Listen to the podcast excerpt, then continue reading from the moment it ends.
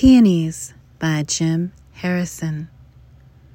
The peonies, too heavy with their beauty, slump to the ground.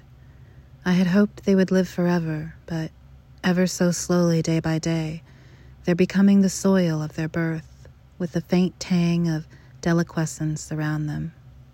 Next June, they'll somehow remember to come alive again. A little trick we have or have not learned.